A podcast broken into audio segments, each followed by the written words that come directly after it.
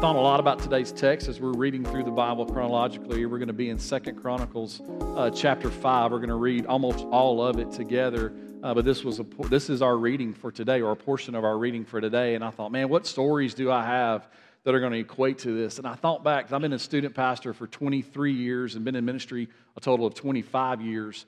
Um, and I just thought back to there was this one particular trip that I went on with our teenagers to Myrtle Beach, South Carolina. And it was by far at that time the farthest trip I'd ever spent with a group of teenagers on a bus going one direction. And, and that's just the worst thing ever you can imagine.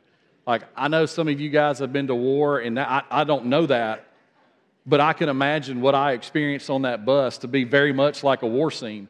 Um, if you can imagine. I mean, there, there were people who were so excited, and then all of a sudden the, the trip started, and then it wasn't very much fun anymore. I had adults who were just ready to throw in the towel and surrender and give up. And I mean, we're just like two hours into the trip. Um, that's when I learned the, the, the ability to say the words five more minutes. Anybody ever use that as a parent? Have you ever said the word five minutes? As a pastor, uh, especially working with teenagers or children, it's very effective. Because you would, you know, you tell them, hey, this is like a seven hour bus ride. It's going to take a long time to get there. No, we're not stopping to get a hotel. That's ridiculous.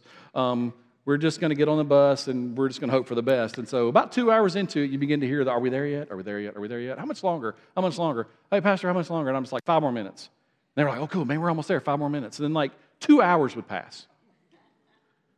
Hey, how much longer? Five more minutes. I thought he said that like two hours ago. So I would just repeat this over and over. You know why I said this over and over again? So they would stop asking. They would just quit asking me how much longer. And then it was amazing when we got on the bus to come back, how many times I was asked the same question. I was like, we just took seven hours to get here four days ago. How do you not remember? But that's the teenage brain.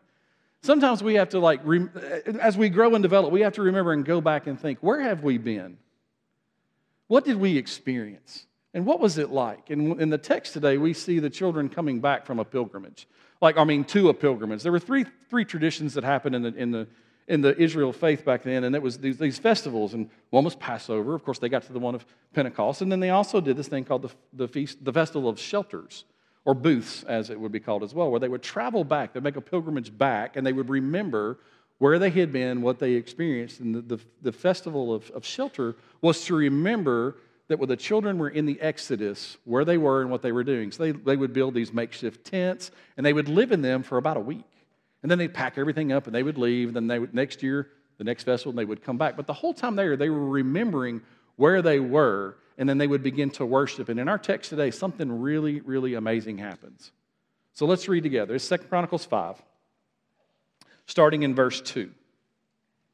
And the Bible reads this way and then Solomon uh, summoned to Jerusalem the elders of Israel, all the heads of the tribes and the chiefs of the Israelite families, to bring up the ark of the Lord's covenant from Zion, the city of David. And all the Israelites came together to the king at the time of the festival in the seventh month. This is the one I was describing. This is the festival of booths, festival of shelter. When all the elders of Israel had arrived, the Levites took up the ark, and they brought up the ark to the tent of meeting and all the sacred furnishings in it. The, the Levitical priests carried them up, and King Solomon and the entire assembly of Israel that had gathered about him were before the ark, sacrificing so many sheep and cattle they could not be recorded or counted. The priest then brought the ark of the Lord's covenant to its place in the inner sanctuary of the temple, the most holy place, and put it beneath the wings of the cherubim. The cherubim spread their wings over the place of the ark and covered the ark and its carrying poles. Those poles were so long that their ends, extending from the ark, could be seen from in front of the inner sanctuary, but not from the outside of the holy place. And they are still there today. There was nothing in the ark except the two tablets that Moses had placed in them at Horeb, where the Lord made a covenant with the Israelites after they came out of Egypt. The priests then withdrew from the holy place, and all the priests who were there had consecrated themselves regardless of their divisions all the Levites who were musicians, Asaph, Heman, Jeduthun, and their sons and relatives stood on the east, accompanied by 120 priests surrounding the trumpets. The trumpeters and musicians joined in unison to give praise and thanks to the Lord, accompanied by the trumpet cymbals and all other instruments. the singers raised their voices in praise to the Lord and sang, He is good, His love endures forever. And then the temple of the Lord was filled with the cloud, and the priests could not perform their service because of the cloud, for the glory of the Lord filled the temple of God. What we have here is like one of the most amazing worship services ever recorded in Scripture. We see that these people came together for a festival. Solomon brings up the Ark of the Covenant. They perform all the things they were told to do, all the Levitical laws they were told to do to, to this ark, starting from David now to his son, the things that could be done, and performed for this temple service. And everything begins to happen. I mean, they've got it set up. And it's, it reminded me reading this text of even what we're doing right now that we come together. This morning, we all got up and we pilgrimaged, albeit maybe five minutes or 35 minutes, or if you're the Tysons, an hour and 45 minutes to get to church. And so we come here and we've dressed and we look great and we've got everything together, right? We got the, the band's ready, the music, all this stuff's ready to happen.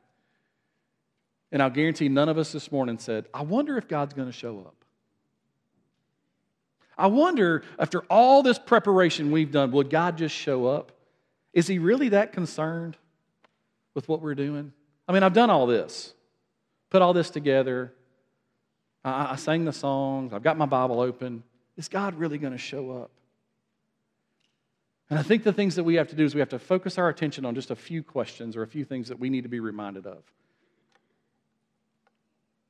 The title of the message is Oneness. And I want us to see not only what was in Scripture, but what we did from the moment you, you got in your car, or maybe you woke up and hit the shower.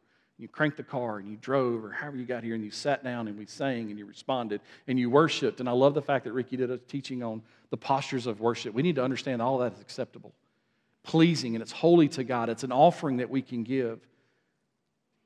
But was all of it done for the, for the sole thing of oneness? Or did we come with some other motive in mind? And we just, the last song, I'm sorry when I've just gone through the motions. I'm sorry when I've done something else. I want to go back to the place where it started. And we see that's what's happening with these children of Israel traveling back to remember, and something amazing is going to happen. So, again, so we, oneness. Oneness is, is achieved when we focus on what? The heavenly attitude. We have a heavenly attitude, we can achieve oneness with God. We see that these children, again, they prepared themselves. We can look through verses 2 all the way to verse 10, and we see all the things that are happening the, how long the poles were, the way the temple was set up, well, all the rituals they had to go through. The sacrifices that were made along the journey were so many they couldn't even be counted. We see all these things, so we've got to have this heavenly attitude of what we're doing and why we're doing it, even before we get to the worship, even before we get to the temple, even before we even expect God to show up. We've got to have this preparation for us. So, again, our focus has got to be a heavenly focus, and it can't be focused on us. It, we can't be the center of attention when we come into to interaction with God and interaction with His presence. We got to realize it's not about us. And I think that the sooner we do realize, hey, it is not about you. We can wear the t shirts or put the bracelet on, it's not about you. But until we truly, truly step into the reality that it is not about us, then we begin the, the heavenly um, attitude then we begin to see what the true call that God has placed on us and the true word begins to reveal to us. That we can wake up in the morning, maybe the first thing we can do is sit on the side of our bed and look down at our feet and go, It's not about me. I know it's Sunday. It's just not about me, it's about Jesus. I know that may be a song that was brand new and I didn't really like it, but it's not about me. I know that whoever's sharing today may not be who I wanted to hear, but it's not about me, it's about your word. It could be so many things we could put into that thing, but when our attitude is heavenly, when our mind is heavenly, it changes our perspective on everything. And that's what these children were doing. Again, think of the distance they had to travel. Like I have shared with you guys, like I, sometimes I struggle with like family reunions and get together, and, and, and now I'm far away enough that I don't have to really do that anymore. It's like, well, I'm far, I don't have to go for family reunions. But that was one time a year my family would get together on the worst day ever, December 22nd. Who gets together for family reunions on December 22nd? Because everybody shows up and they're like, well, I had shopping to do, but I'm here. It's like, what? So December 22nd, one of the worst days ever to do it. And now to the point, it's like, I'm far away, I don't want to. But just imagine that you had to pilgrimage or travel for family reunions three times a year. That's going to change some perspective. It's going to change a lot of things. If you had to drive a long distance and imagine how far they had to travel back, and it was a decree that they come back three times a year to spend large periods of time there. So, as we prepare for worship, what is our heavenly attitude? I would love for you to consider that question right now. Again, as the songs that we've sung and the, the worship that we've seen through baptism, what is our heavenly attitude as we prepare ourselves? They put a lot of time, a lot of preparation into their travel. They had to really want to be there. And I dare say that probably some of them are a lot like us and a lot like me at times. My attitude sometimes is, is perpetuated by what's going to happen when I get there. So I've shared with you guys, I love the sport of football. I could watch like the bobblehead, like third graders run around and be just as excited and cheering because my family has observed this. I jump, scream, get excited when they score touchdowns. I run down the field. I'm an idiot, but I love it. Or if you place me in a football stadium on a Saturday in one of my favorite cities ever, Oxford, Mississippi, don't hate, I love it. I'm red and blue through and through. Hotty toddy, y'all. And so, anyway, you can place me there, and I, and I, and I, I cheer a few times, and I get really disappointed because we lose a lot.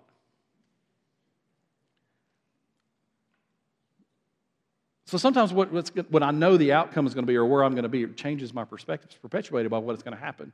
But our heavenly attitude can be God, I'm going and I know you're going to show up. I know you're going to be there, and I cannot wait to experience this with you. So oneness is achieved with our heavenly attitude. Secondly, it's achieved by when we embrace unity. And we've got to see that we have to be unified in our worship. First thing we got to be unified with is, is, is our Heavenly Father. We need to be unified with Him. If you are in this space today, in this room, if you're listening or watching and you say, I do not know Jesus as my Savior, I don't know what that means. I, I see baptism, I hear, you know, the pastors talking about it, I hear my small group leader, my life group leader talking about it. I do not know what that means then you have disunity with the Father. There's no in between. You're lost. And Jesus wants to find you. And so, if that's you in this space today, you can achieve this, this aspect of oneness by surrendering your life to Jesus and saying, There's so much I don't understand, but Jesus, I know I'm, I'm lost and I will spend eternity in hell without you. And I, I personally don't want that, and I'm thankful that you want to give me that freedom and that life. So I'm going to say yes to you. That, that is, you, can, you can pray that now in your words where you're sitting, and we'll celebrate up here and we'll get you ready to go in the baptist, baptistry next week. But that's the first thing. You got to have unity with the Father, and that's the only way to have unity with the Father is through His Son. There's no other way to find unity with the Father other than that. You can work as much as you want to. You can sing as much as you want to. You can put up crosses as much as you want to. You can be anti everything on your social media and all the, you say for the glory of God. But if you have disunity with the Father without the salvation of Jesus, the only hope for you is Jesus' salvation. Don't miss that. We don't want you to miss that. So you can find that oneness. There's also unity that we see. Let's look in verses 11 through 13. This, this man, I remember just reading this and blowing my mind. The Bible says the priest then withdrew from, their, from the holy place. So now the priests have done it. They walk away from it. They just walk out of it.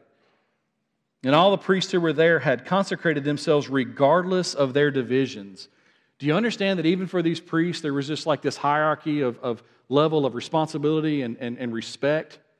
And the Bible says they consecrated all of that. They laid down every title they had. It did not matter what high priest, middle priest, low priest, whatever. I mean, they just laid it down, all for the sake of worship. Don't miss this. Their attitude was heavenly, and now they've forsaken all their little titles. So, in this space today, I know we've got titles pastor title, deacon title, senior adult title, whatever it is. I'm the head of whatever, I'm, and I'm this at my work. I'm very important at my work. But when we come together, we have a heavenly attitude and we have an, a, a, a, a oneness that we want to achieve through embracing our unity, we have to lay down our titles. Because I'll be honest with you, in, in the scheme of heaven and the scheme of the Father, none of that matters. And you think of you think of Saul, New Testament Saul in Scripture, when he is struck from heaven by Jesus and he goes blind. Do you think his title and what he was doing was important? Well, Jesus, don't make me blind. You know who I am? You know what I'm incapable of doing? which is why Jesus went to him, because he knew who, what he was capable of doing. He changed his entire perspective by stripping him of a title. The disciples and all their achievements fishing, the tax collecting, the doctoring, the whatever it was, the doubting. Uh, there was just one guy. All those things, all that was stripped away for the sake of them to follow him, to take on the call, to pick up the cross and follow him daily. So we have to strip ourselves of all the rank and position because in the attitude of embracing unity, it does not matter. We'll have continued disunity with one another if we're constantly looking for titles that we have or power that we assume we have over someone else. It is not godly, it is not heavenly, and it's not worship.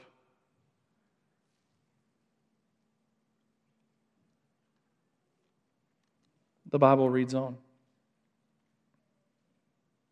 It talks um, the men that were there. We see the musicians, the instruments that were there, 120 priests surrounding with trumpets, trumpeters and musicians. Isn't it beautiful that we see there was only seven words they used? Look at the latter part of verse 13, and we see the musicians joining unison. They're all together to give praise and thanks to the Lord accompanied by the trumpet cymbals and other instruments. They had a band. I mean, this, this was a rocking area.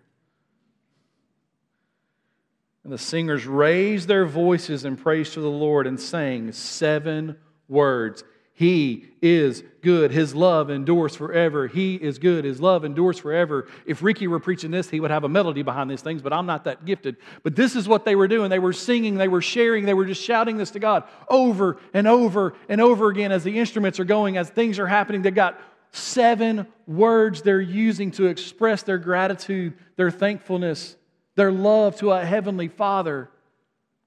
How many words do you have to use to impress God? If we have a heavenly attitude and we are seeking oneness through unity, it may be less than seven. But as the Bible shares, it's about seven. And do you see the things that happen? Are we just trying to be clever sometimes in our worship? Are we trying to outsmart God? God, I've memorized half the book of Romans by memory. I can quote it. I'm so eloquent in my prayers. I just want, I want people to hear how close I am to you by all the words that come out of my mouth. And it's not about that. As we grow in our maturity, our, I mean, our language will change. Our posture, so many things will change, but we could start with seven words. If you've never worshiped before, you could start with seven words He is good, His love endures forever. Why in the world would these children say this? Because remember what they came back to do to remember where their ancestors were in the wilderness. To come back to the place where they said, Hey, God, all we had was you. You were providing light for us at dark. You were providing food for us in the day. You were moving us around. You were providing for us. They remembered. They remember the stories. From the time they were children, they would travel back, and now they're getting older, and they're having their grandkids, and they're teaching it to them. You know, we look at today as we celebrate Mother's Day. Next month, we'll celebrate Father's Day. There's Grandparents' Day, there's Brother Day, Sister Day. I mean, there's a day for everything now.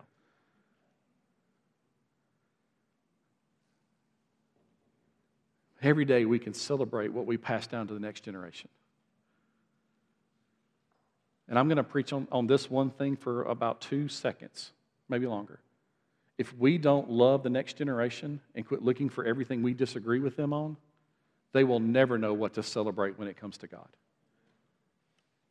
This generation that's sitting in this room right now, that we have almost given up on, needs a man in their 70s who will say, So, this is how you put a fishing line on a lure. And this is how you respond as a man to a young man. This is what it means to be a man. And we need women in their 70s to do the same thing with young women. This is the needle, this is thread, this is how you sew a hem, or hem a sew. What, I don't say that wrong. Sew a hem. Is that right? Fix a, fix a shirt. How about that? I know how to do it. I don't know what it is. But I'm just saying, like, we, we need these generations to do that. And you know what we also need them to do? We need to open up the Word and say, well, let me, and, and by the way, doing that, let me show you what the Word of God says. Let me tell you some things about my life because I remember the goodness of God. And I can't wait to share it with you. Because He is good and His love does endure forever. And lastly, oneness is achieved when we focus on God. Everything they did in this passage was to focus on God. There was nothing in between that. They followed the rituals, they did what they were supposed to do, and guess what? They did a little bit more. They went a little bit farther there probably than they had in the past, and God showed up mightily. Let's look at the last part of this passage here. So, He is good, His love endures forever. They're just singing this over and over. This is verse 13, the B side. Like, then the temple of the Lord was filled with the cloud. Not a cloud, the cloud. Don't miss that. The Bible's not mistaken with a, with a, with a le- couple letters here. It's not just some random cloud that showed up. Oh, it's foggy. No, the cloud shows up. Think about Jesus on the, on the, on the Mount of Transfiguration. What showed up? The cloud. And the priests could not perform their service because of the cloud, for the glory of the Lord filled the temple of God. God showed up. They sought a heavenly attitude. They focused on their unity, not on their titles, and they literally gave it all to the glory of God. And guess what? God shows up. Church, I'll tell you, when you lay everything down and when you put your total your expectations on God, He will show up. But you got to be praying for it. You got to be looking for it. You got to be reading and knowing who he is because if you're not if you're confused, you'll say a cloud showed up.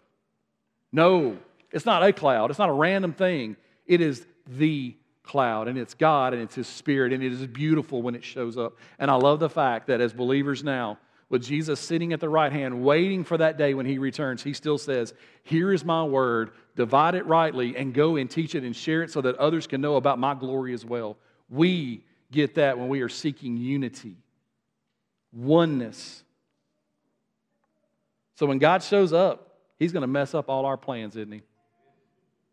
There's no telling how many times they had done this, performed this before. This festival that they returned for. There's no many t- times they did it, and it was just like, well, that was fun. Let's pack up and go home.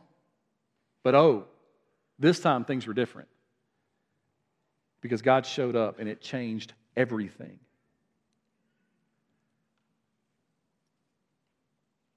I shared earlier that you know you only you start in unity with the Father through salvation. And we shared a little bit of the good news of Jesus that if, if that is you today,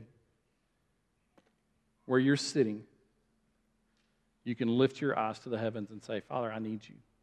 God, I acknowledge now that I'm nothing without you. As far as the Bible's concerned, I'm dead. These are just bones with flesh on them. Nothing in my life is good. Nothing in my life will ever be good. And apart from knowing you, I will spend eternity in hell. Talk about a great Mother's Day gift. Talk about a great gift any day. To share with your family what Jesus has done and transformed your life because of his salvation. That's a great day, regardless of the day. But you can share that today. If you say, hey, I'm nervous and I really don't know how to pray, I will be down here to, to receive you and to pray with you and encourage you. If there's more than one person coming, our team will come and respond to you. And I just believe that if there's so many people that walk forward and it's me and our team that are here, I believe there are people in this room that are disciple makers that'll come and meet you. Probably some of your best friends that'll come and pray with you. But listen, it's not about coming and praying with me. It's about meeting God face to face, right? It's about seeking the unity with the Father and knowing that we can do that. It's about laying down our titles and focusing on Him. It is about lifting our voices in unity together to the glory of God, and we see Him show up. Church, are you ready for God to show up? If you would stand with me, I'm going to pray for us. And again, this morning, the invitation is very, very simple. We're praying for a movement of God. Just right now, just go ahead and commit that to your heart. That's not about Brandon's words, that's about what God wants. We're praying about a movement of God. We're not worried what's happening over town at another church. We're, we're worried about in the faith family that God's given us right here. And I would ask that you just pray for that unity, that oneness, that desire And if you feel the need to come forward to pray, man, these steps, they're not holy, they're comfortable. And there's just something about, like when Ricky taught us about a posture of prayer, walking and, and, and kneeling down and praying. And if you, if you need to grab someone on the way, please feel free to do that. If you need someone to come to you, walk up here and turn around and just wave. There may be three people who run to you to hug you and love you and pray over you, but don't be afraid of it. Because if we want to move into God, we got to do what's necessary to see it. And while the teaching time may be coming to an end, worship doesn't end. Our worship never ends because we sing and we respond, and we read and we respond, and we sing and we respond, and we read and we respond. We do this over and over and over again. That is our worship. So, church, I want to pray for us, and then you move as necessary. Maybe a movement of salvation, it may be a movement of prayer, it could be a movement for forgiveness. But you do business with God. Lord, we love you. Father, we thank you for all things today, and we pray, God, that you would move in this moment.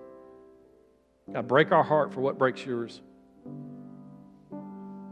And calls us today to see you and need to meet with you more than anything else. We love you. We praise you. We give it all to you, Jesus. Amen.